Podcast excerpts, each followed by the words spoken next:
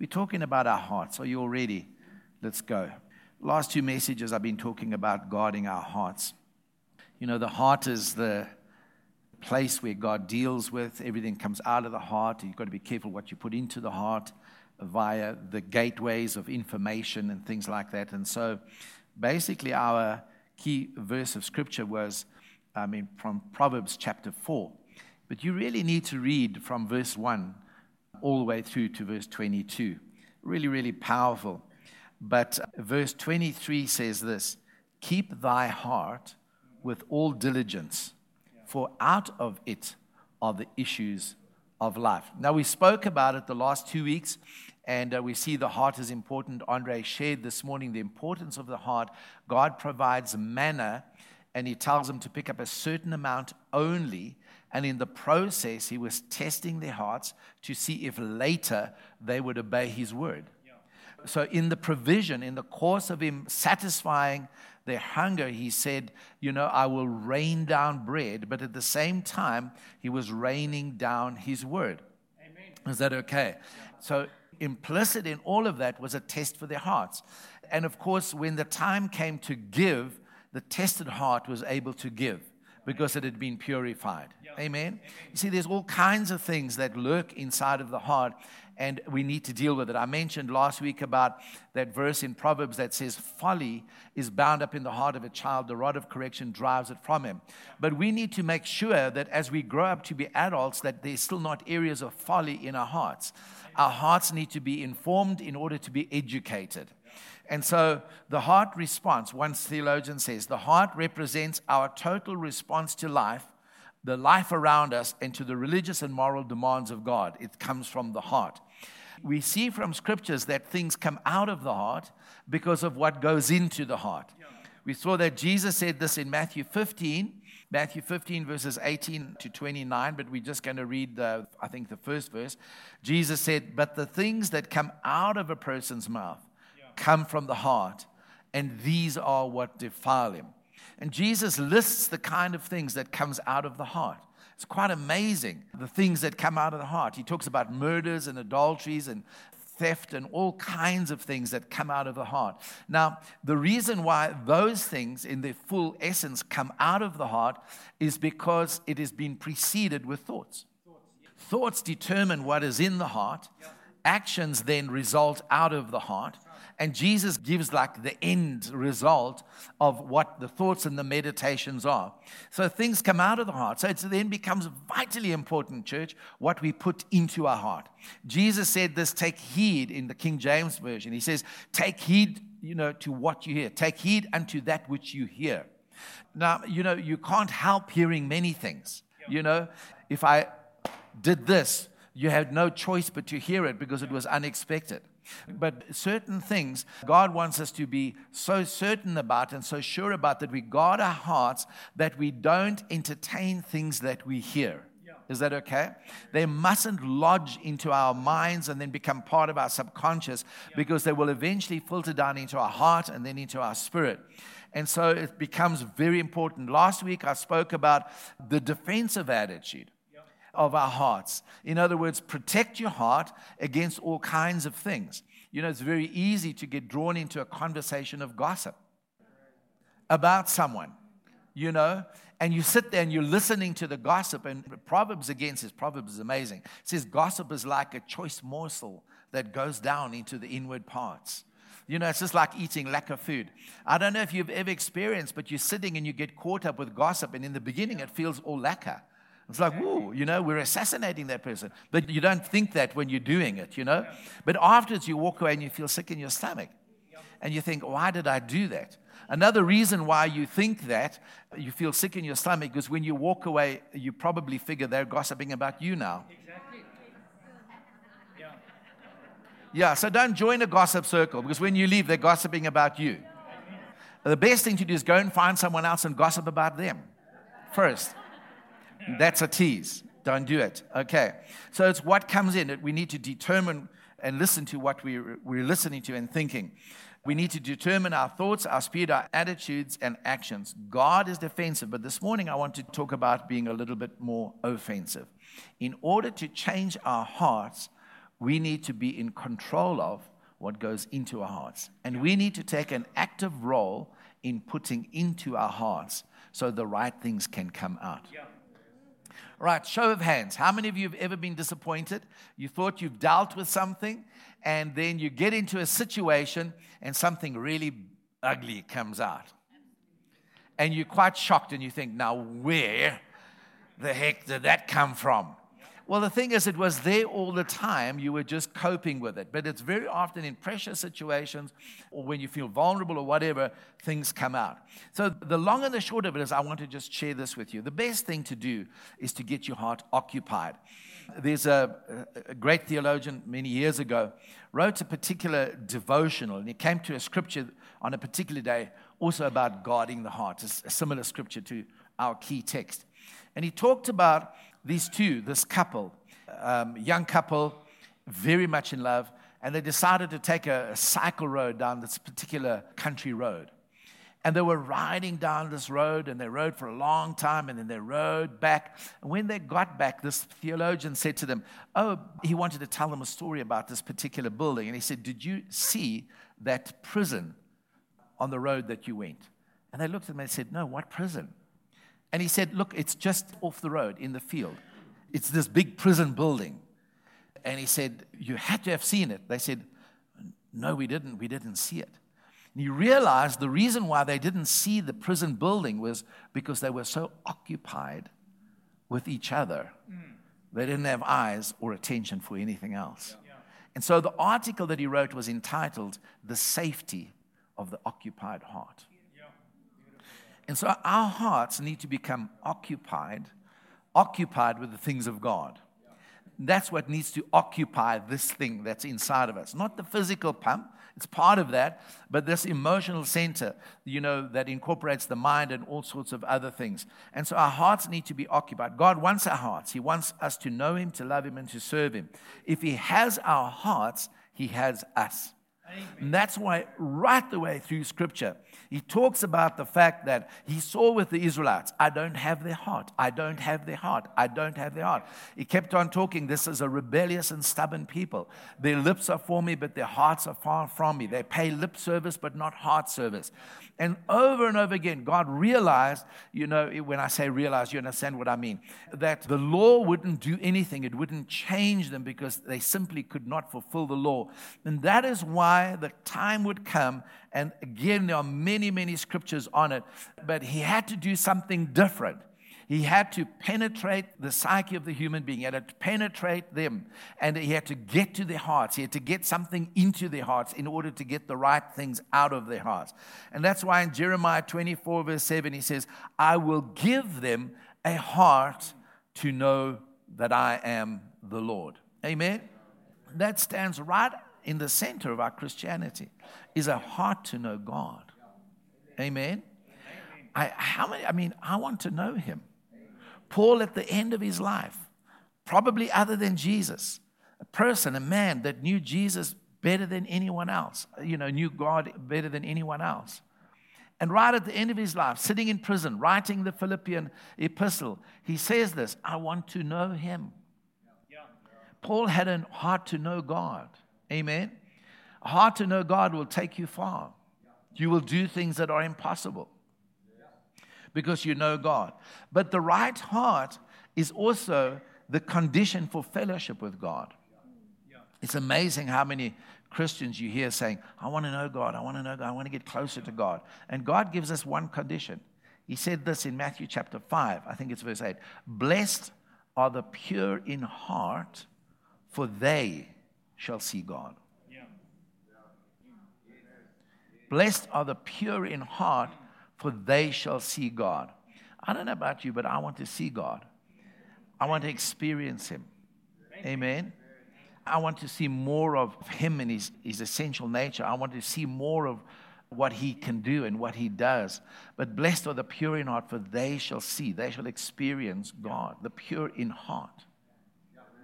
Amen. Amen. So our hearts can be distracted, become disconnected from the Lord, divided it's very interesting that the only thing in Scripture that God equates onto the same level as Himself as far as that which demands and requires our attention is money, exactly. is mammon. Yeah. And He said, You cannot serve two gods. Yeah. He doesn't call the devil a God.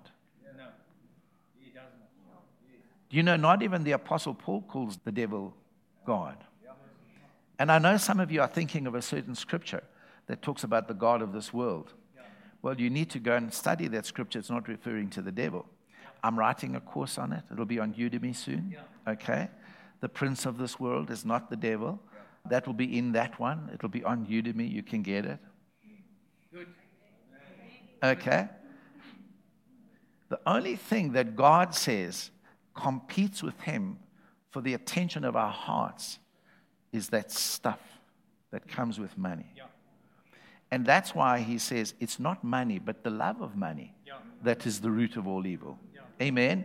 Because it competes with mm. the attention and the devotion that our hearts should have. That's why Jesus says, where your treasure is, there your heart will be.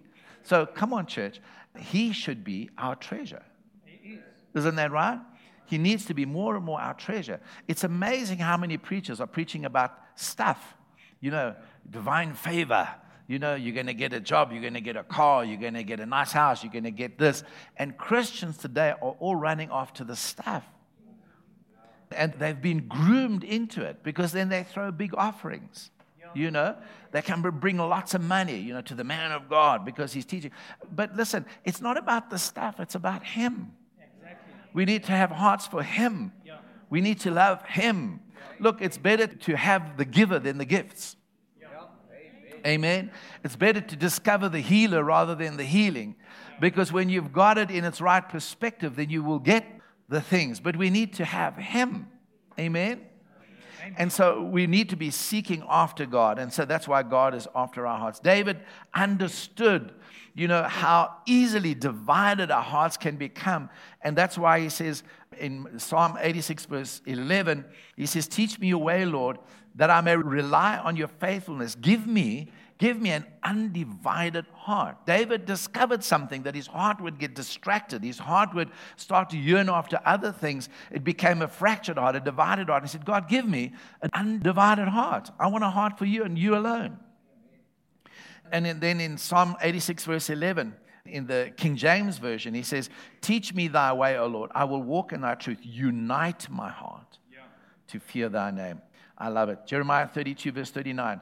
Uh, God promised this covenant that would come, and He said, I will give them one heart and one way.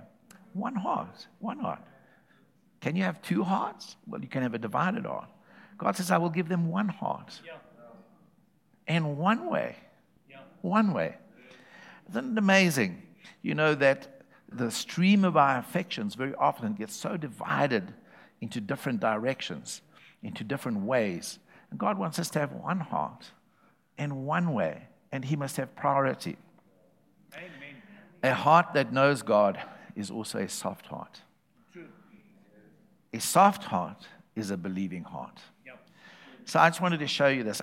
I just love it. You know, Jesus was constantly trying to teach the disciples. Everything was a lesson for them because he was preparing to hand over the ministry of the gospel, the work of the kingdom, to this amazing band of 12 people. And one of the things that he needed to teach them of essence was faith, because the whole gospel is about faith. Amen? So he was constantly teaching them how to believe. And often he'd stand and shake his head and go like, oh, you have little faith. how long must I be with you? Oh my goodness. You know, how many more miracles? You know, John says that if all the miracles were written down, he says the whole world couldn't contain the books. So he did a lot of stuff. They saw a lot of miracles, and then they still didn't believe. And he's going like, "Oh, you know, how long must I put up with you?" You know, I know Jesus was gracious and all that, but I'm sure every now and then it was like, "Oh, yeah. oh my goodness me," you know, and probably just being exasperated with the disciples. You know, even though he was full of grace, maybe he didn't. Maybe he just looked and smiled and whatever. You know. Okay, here we go again. all right, and so it was amazing. You know, the one time in Mark 6, verse 52. He just fed the 5,000, just the men, 5,000, add a wife, 10,000, add two kids, 20,000. So maybe 20,000 people with a few loaves and fishes. You know, the miracle is amazing. He puts the bits of food in the hands of the disciples. And you can imagine Peter, you know, and he's got them sitting down in groups of 50. So there's 50 people. and you know, you can fit the loaves and the fish maybe in one hand. Maybe they just put two hands just to make it feel like more. Because he says, now you go and feed the people. You can imagine Peter, for example, just looking at the food, looking in the face of the first guy was big and very hungry. They've been there three days, and it's like, um, go and give them to eat. And Peter's probably thinking, that dude over there, this will only fill the cavity in one tooth. You know, that guy over there. How's this going to happen? The incredible thing is the miracle happened in their hands, that as they gave, the food was multiplied. They fed the entire multitude. There's 12 disciples.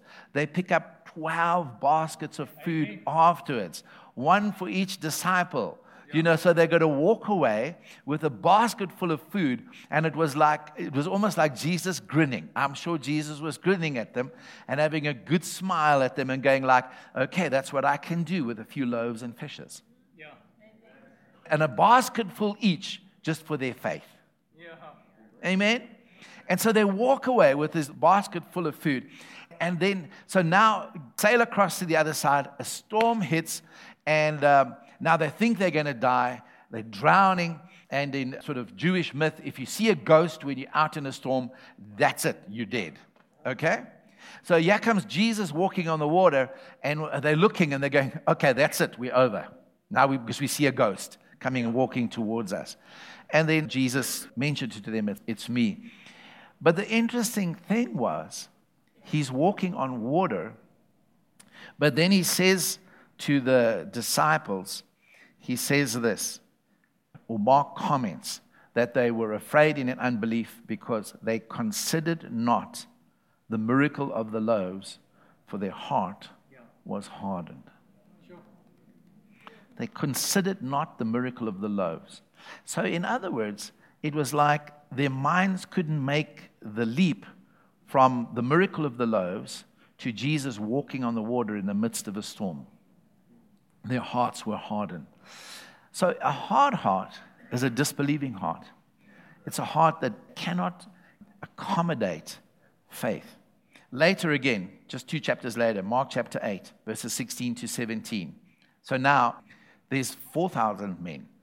So with a wife, 8,000, with children, 16,000. So it's less than the 20,000. Again, they find a lunch of a little boy. And again, it comes, they put it in the hands of Jesus. He blesses it. But this time, there was slightly more food. There's slightly more food. So he gives it to the disciples and he says, Right, go and distribute it to the crowd. So he had less food, fed a greater multitude. He has more food, feeds a smaller multitude. So now that it's over, once again, they're in a boat. And they're in the boat. And then Jesus just casually turns around and says, Did you bring some bread? No. Jesus turns around and says, Beware of the yeast of the Pharisees. So Peter thinks he's talking about bread. And they start looking in the boat and they're saying, We forgot to bring bread. There's no bread except one loaf. That's what the Bible says. So Jesus, knowing their thoughts, saying, Why are you talking about bread? I'm talking about the yeast of the Pharisees. Yeah. I'm talking about the teaching of the Pharisees. That's what I'm talking about. Why are you talking about no bread?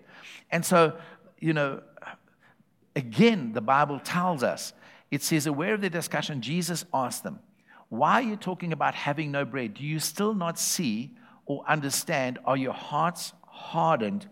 And then in the next verse, he says, Having eyes, see you not, and having ears, hear you not, and do you not remember?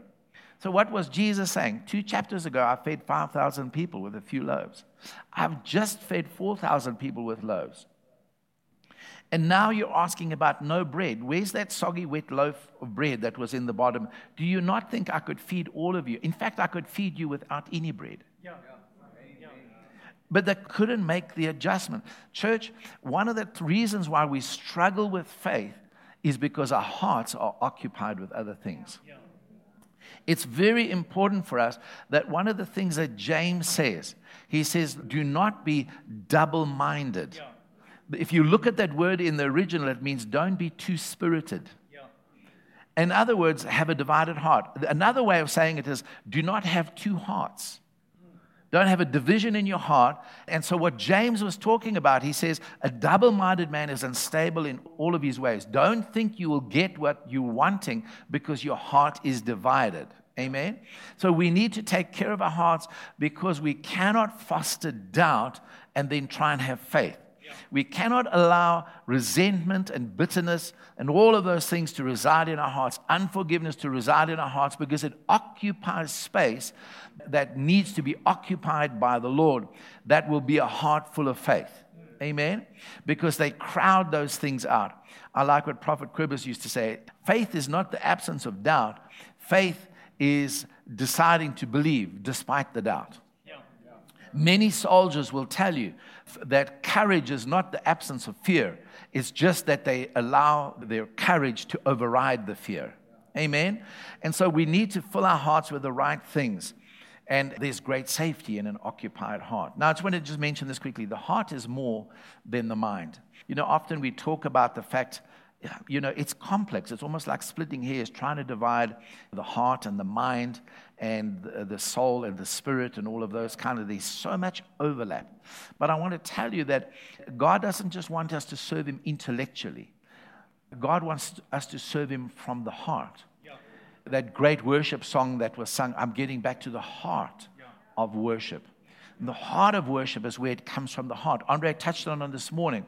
Our giving mustn't be an intellectual thing. It mustn't be something that's just from the brain. It needs to be something that comes from the heart. The heart is not only the seat of the intellect, it's also the seat of the emotions. It's the center of our being. It is the place where our feelings come from you know, that sadness is very much felt on the inside. Disappointment is very much felt from the inside, from within your being. It's just, it's right at the core, right at the center of who you are.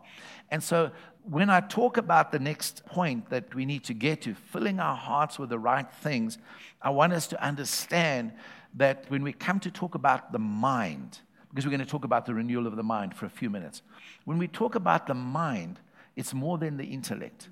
It's more than the processes that happen in our brain. It very much includes our emotions. God wants us to love what we do. That's why He says God loves a joyful giver. It's something that comes from within. Every man whose heart moved him came and gave the gifts to the building of the tabernacle in the wilderness. And so the heart becomes so important. It's important for us to look after it. The Hebrew word for heart is leb. L E B. The Greek word is cardia, which obviously where we get cardiac uh, or cardia from in our English language. But all the way through the Hebrew Bible, it speaks of more than, you know, it's not just the physical heart muscle, but it is the center of our intellect, our emotions, our understanding. It's where wisdom comes from, but it's also where our feelings come from. And so the Lord wants us to serve Him not just intellectually, but He wants us to serve Him with our emotions. Yeah. Amen? It's got to come from inside. And that's, if it comes from the inside, it's not mechanical. I mean, when it comes from the inside, it changes your worship, you know? Because your whole being gets involved, you know? Because it comes from the inside. It's not just, hallelujah, Jesus, glory God, hallelujah, amen. It comes from the inside. Amen? Your giving comes from the inside. So, this is what God says in Jeremiah chapter 31, verse 3. He says, This shall be the covenant that I will make with the house of Israel. After those days, saith the Lord. Listen to this. This is the King James translation. He says, I will put my law in their inward parts. Yeah. In their inward parts. That's where my law will be, will be in here. Once it's caught your emotions, once it's caught your heart, you're more than likely to do it rather than if it's just an intellectual assent. And so God is after our heart. I like this. Jesus replied to the Pharisee, asked him, which is the greatest commandment. He said this You must love the Lord your God with all of your heart and all of your soul and then all of your mind. In other words, with the entirety of your being. But it's really interesting. He said, heart first. Yep. Is it okay? Yeah. He says, first your heart, then your mind, and your soul, where your will comes from. It's got to touch our hearts. How much does He occupy our hearts? It was wonderful when Jesus was growing up and things were happening, and his mother Mary was looking at the things that were happening the announcement of angels, the prophecies of Anna and Simeon, and, and looking at all of these things. Understand that she knew the scriptures. Yeah. As she's looking at all these things, she understands the scriptures about that a Messiah is coming. She experiences the visitation of Gabriel telling her that she will bring forth the Son. But I'm sure she must have thought, even after that, is this really true? Is, is, this, is this real? You know, I'm the one that's given birth to the Messiah, to the Christ, the one that was to come. But as she watched all of these things unfold, the Bible tells us in Luke chapter 2, verse 19, she says she kept all these things and she pondered them in her heart. Listen, church, how much value do we put on what God says to us? How much value do we put on the activity of God around us? When God speaks to us, I mean, for example, this series of messages. Okay, look, I know about the renewing of the mind, and I know about the heart, and I know about all of these kinds of things. But I mean, how much do we attach ourselves to them? How much do we ponder on them? How much do we reflect on it? How much space does the Word of God have in our lives? You know, very often we compromise, and our compromise is directly related to the commitment that we have to the Word it's directly related to how much of the word occupies me. Am I occupied with God? You know, it's beyond belief for me that many of those who were in Germany, those who were in Russia, those who were in communist China, and believers who were there, who would watch their families being slaughtered but would not renounce Jesus. It's beyond imagination. You know, Western Christians will compromise like that. Absolutely. But here's people, and they have guns against their wives and their children's head. Renounce your faith. And there's a story of where they did that with the children of a pastoral couple, a husband and wife. And they had the grave dug and they had the weapons ready, and they said, Renounce your faith, otherwise we shoot you. It was the wife and the kids and um, they were in the hole already. And they said to the husband, he was a preacher in a, a big church, and they said, Renounce your faith, otherwise we kill them. And before he could answer, the mother gathered the kids, said, Let's kneel and pray in the graves, in the hole. And they said, Come, kids, let's pray because we're having supper with Jesus tonight. Amen.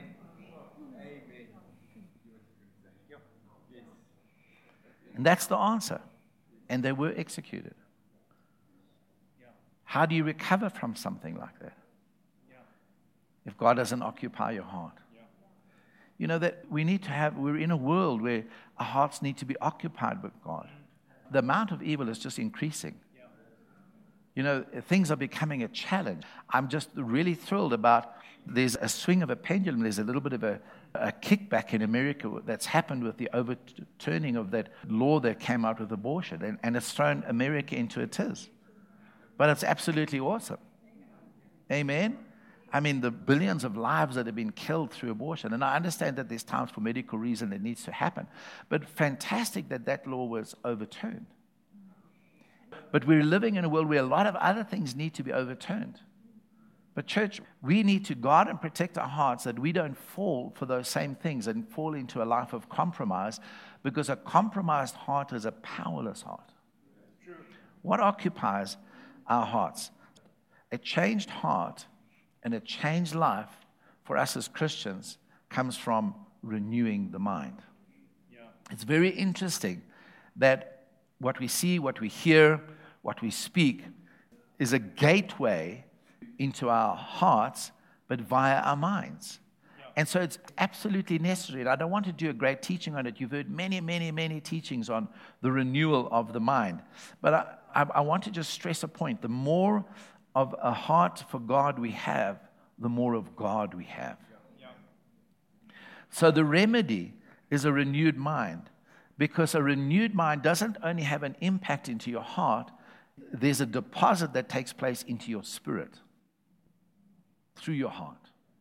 I know sometimes it's used synonymously. For me, somehow I'm seeing it a little bit different.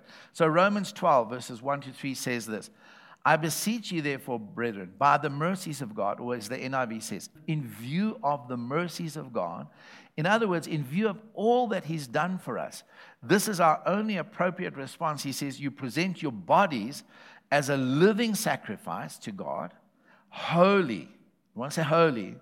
Holy, acceptable to God. So, in other words, the life that is acceptable to God is a what life? Holy. Is a holy life. Okay, I'm going to say it again because you were very slow there. So, a life that is acceptable to God is a what life? It's a holy life. He says that's in the NIV. Let's put it in the King James translation. He says that you present your bodies a living sacrifice, holy, acceptable unto God, which is your most reasonable service. It's the most reasonable thing you can do in the light of His salvation, offer your body. And then He says this, and be not conformed to this world, but be ye transformed by the renewing of your mind. Once your mind is renewed, then you will be able to prove what is that good, acceptable, and perfect will of God. Amen? So, the good, acceptable, and perfect will of God. There's three levels of the will of God. Number one, it's that the will of God which is going to happen out of His sovereignty that doesn't matter what you and I do, it's going to happen. Is that okay? His kingdom is being built and established. The gates of hell shall not prevail. Whether you're part of it or not, it's going to happen. Is that okay? And then there's a second level of the will of God, which we find from the word. Things like don't steal, don't kill, don't be nasty, love your pastor, uh, all of those kinds of things. And that you have a choice with. Is that okay? But then there's a more specific will down at the third level, and that is what is God's will concerning you? Is that all right? But once you give your life and you're transformed in your thinking, you're able to prove by living it out what God's good, pleasing, and acceptable will for you is. You start to live it out spontaneously. Amen. You just live the life that God has called you to live. And that's what happens when we renew our minds and we're not conformed to this world, but transformed. The problem with our minds is not merely that it's finite, the problem with our minds is that they are fallen because of the fall. And that's why it needs constant re education. Is that okay? So, somebody once accused me of brainwashing my members. And they said, oh, What you guys do, is brainwash. And I said, Yep, that's exactly what we're doing. Yeah. I said, I mean, there's a lot of filthy, dirty, stinking thinking, and it needs a good clean, yeah. including mine. Yeah. Is that okay? Uh, he, well, he didn't know what to say. And I said, Of course, I'm washing, we wash our minds by the renewal of the word. Amen? And it needs that constant washing. So, renewal is the essential means of transformation of our lives. It's not external conformity, it's internal transformation. It's not the accumulation of knowledge, it's the change that that knowledge brings because knowledge alone cannot transform. There are people that can quote the Bibles who are atheists and they use the Bible to fight and argue against Christians. They can quote it. Muslims can quote the Bible, but they don't believe in it. It doesn't change their lives. Amen? So there needs to be a renewal of the mind, but the action comes by the Holy Spirit. The Holy Spirit, there's a dual action of the Holy Spirit in the renewal of our minds. First action is in our salvation. Woo. Amen. So there's in Romans 12, chapter 2, where it says, Be not conformed to this world, but be transformed by the renewing of your mind. Renewing, okay? Or renewal. There's two other places where that is written in Scripture. Going to give you the first one is Titus 3 5, where Paul talks about it to Titus, saying, You know, that our salvation is not something we did. So in Titus chapter 3, verse 5, King James translation, it says, Not by works of righteousness, which we have done, but according to his mercy, he saved us. Listen to this by the washing, the washing of regeneration and renewing of the Holy Ghost. Isn't that awesome? And so when we got saved, a whole lot of renewing took place. Our spirit was renewed. Amen. Our soul areas in the process of being renewed, which includes our mind. But the incredible thing is, that this renewal of the Holy Spirit was the Holy Spirit working from the outside in. He confronted our hard hearts. He confronted our darkened understanding. He confronted the futility of our thinking. These are all words that Paul and Jesus used. The futile thinking, the darkened understanding, the calloused conscience. He confronted when we first heard the gospel and he presented truth. He broke through like light into a dark place and he presented us with this glorious truth and he showed us the, this amazing truth about Jesus and it broke into our lives and we were born again and our spirits were changed. And in the process, Paul tells us in 1 Corinthians chapter 2 verse 16 the second part he says now you have the mind of Christ. Yeah. Isn't that incredible? In other words, what he is saying is we don't get it entirely, but what he is saying is you have the ability now to understand who you are in Christ and to think the way Christ would think. Is that okay? You have that faculty. When you are not born again, when you're not born again, you, you don't have that ability. And so the incredible thing is he gives us the mind of Christ. How did he do it? 2 Corinthians 3:18. We all with open face, beholding as in a glass the glory of the Lord, are changed into the same image from glory to glory, even as by the Spirit of the Lord. And that comes from that passage where he says, You know, God spoke out of darkness and he shined his light into our hearts. And now we see him and we're being conformed by what we see. And the Holy Spirit opened our eyes and our understandings are not darkened anymore. We can see the glory of Christ in the face of God. Isn't that amazing? Or the glory of God in the face of Christ. And we can be transformed because now we can become what we behold. James says it in another way. He says, James says, listen, if you go and you look in a mirror and you just see your natural self, you'll walk away unchanged. But you need to look into the perfect law, which is the word that gives liberty and then you'll be transformed. Yeah. Amen. And so the word is the mirror of liberty. It's the principle of the spirit of life. And when we look into it, and we see the image of Jesus in it, and we see the glories of Christ, that is what we're transformed into. And that was the work of the Holy Spirit. Hallelujah. Amen. Isn't that awesome? And so the third verse of 2 Corinthians 4 16 to 18, where Paul says, Therefore, we do not lose heart. Even though our outward man is perishing, yet the inward man is being renewed day by day. Woo! Hallelujah. Amen. So, the second thing, the Holy Spirit works from the outside in, but then the Holy Spirit works from the inside out. But this part we cooperate with by the renewing of our minds. We need to follow up on his initiatives and work with his enablings. We need to fill our minds, meditate on His word. It's very interesting that God said to Joshua when he took over the leadership of Israel, He said, This word of the law must not depart, depart out of your heart. No, He didn't say that. He said, This word of the law, He said, because, because if you meditate on it, He says, everything you do will prosper. I'll make your way successful. Is that okay? But what did He say in Joshua 1, verse 8? He said, Let this word of the law not depart out of your mouth. Hebrew word for meditation is mouth. In other words, don't let it depart out of your mouth. You need to hear yourself. So, biblical meditation is repeating it, memorizing it, speaking it. Why? Why? Because you believe 100% of what you say. Amen? So, if you hear yourself saying something, your heart believes it. Can I tell you that psychologists, sociologists, all those people, the clever people, they've done studies on human beings and they say because sometimes you go, you say something negative, you go, nah, I'm only joking. They say that your heart does not have a sense of humor. Yeah, your psyche does not have a sense of humor. In other words, if it hears you saying something, it believes it because you're saying it.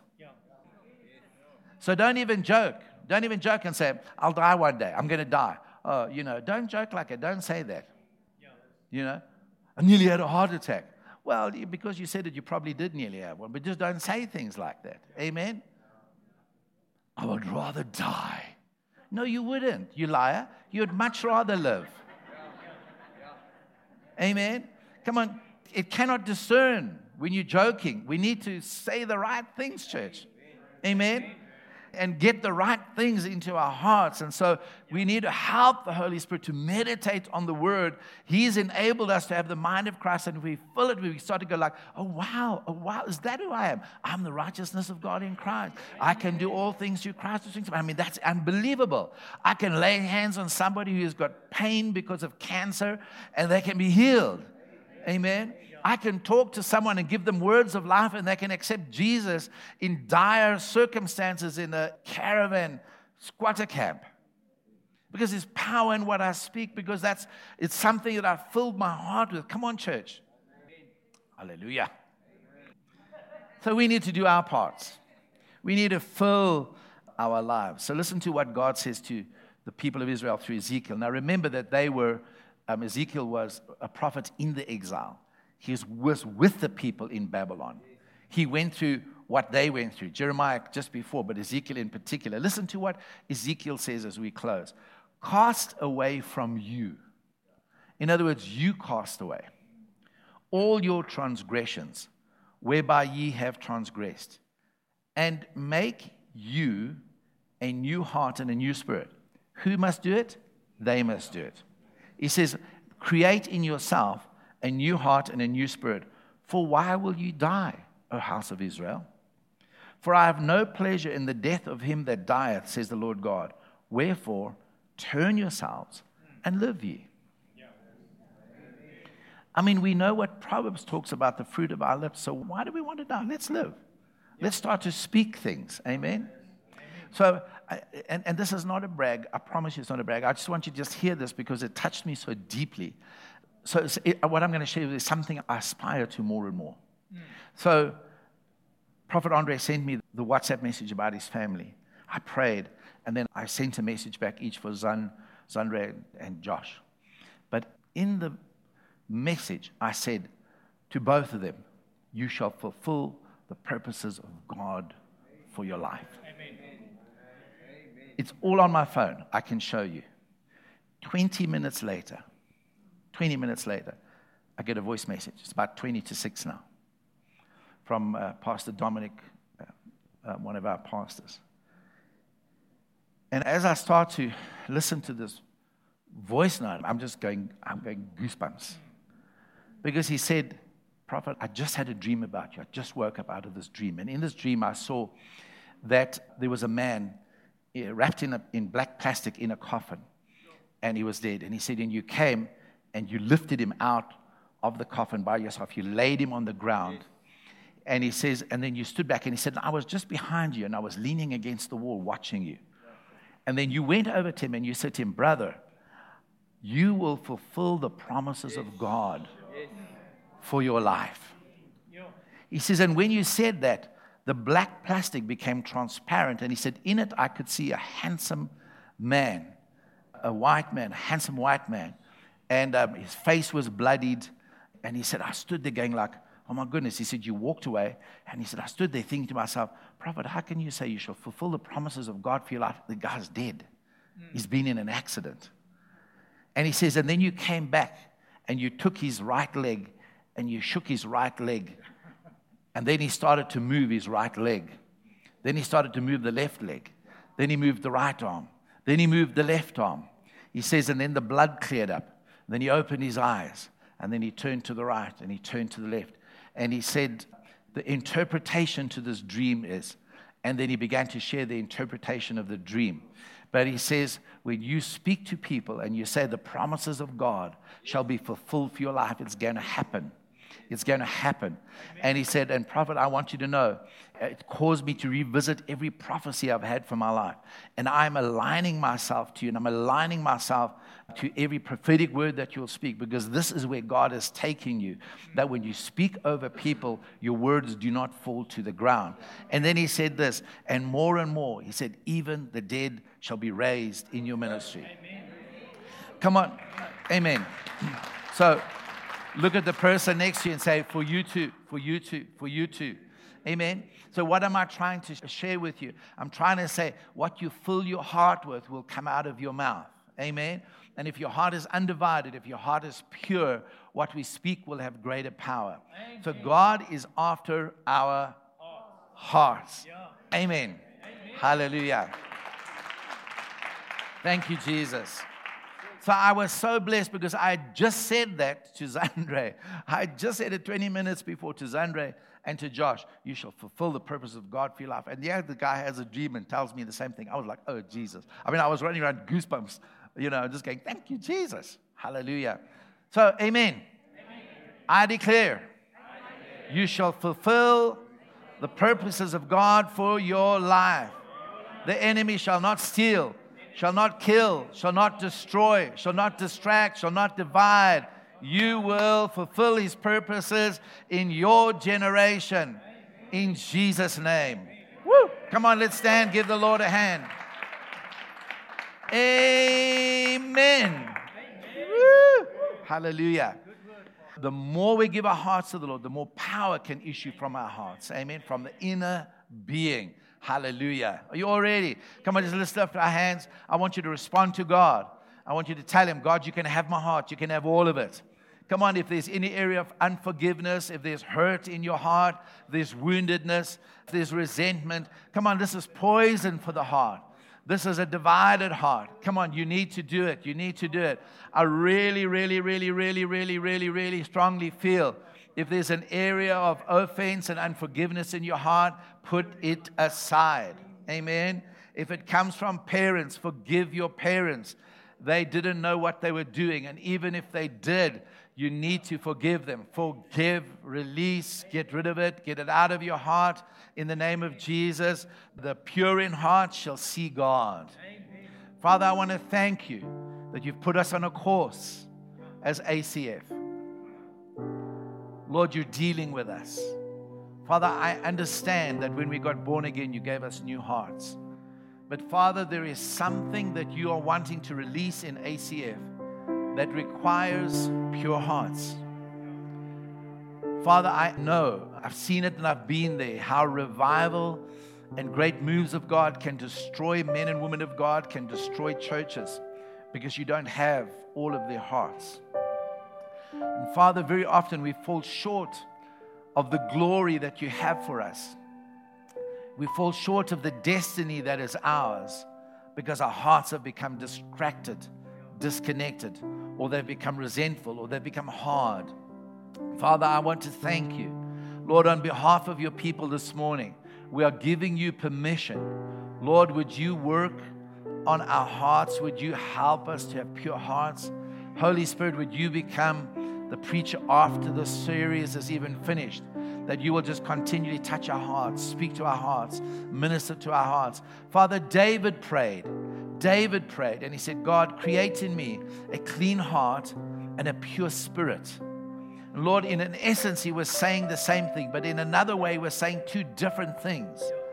Father, that we want pure spirits. Lord, like Caleb, where God said of him, when Joshua was writing, but God said of Caleb and also Joshua, these are men of a different spirit because their hearts were steadfast on God. Father, Lord, what a privilege to pastor this group of people. People who've got just good hearts and in whom is a different spirit. And Father, may that become increasingly more obvious, more evident. May we invest in our hearts in the mighty name of Jesus. That's my prayer. Speak that as a blessing over your people in Jesus' name. Amen. Amen. Amen. Amen.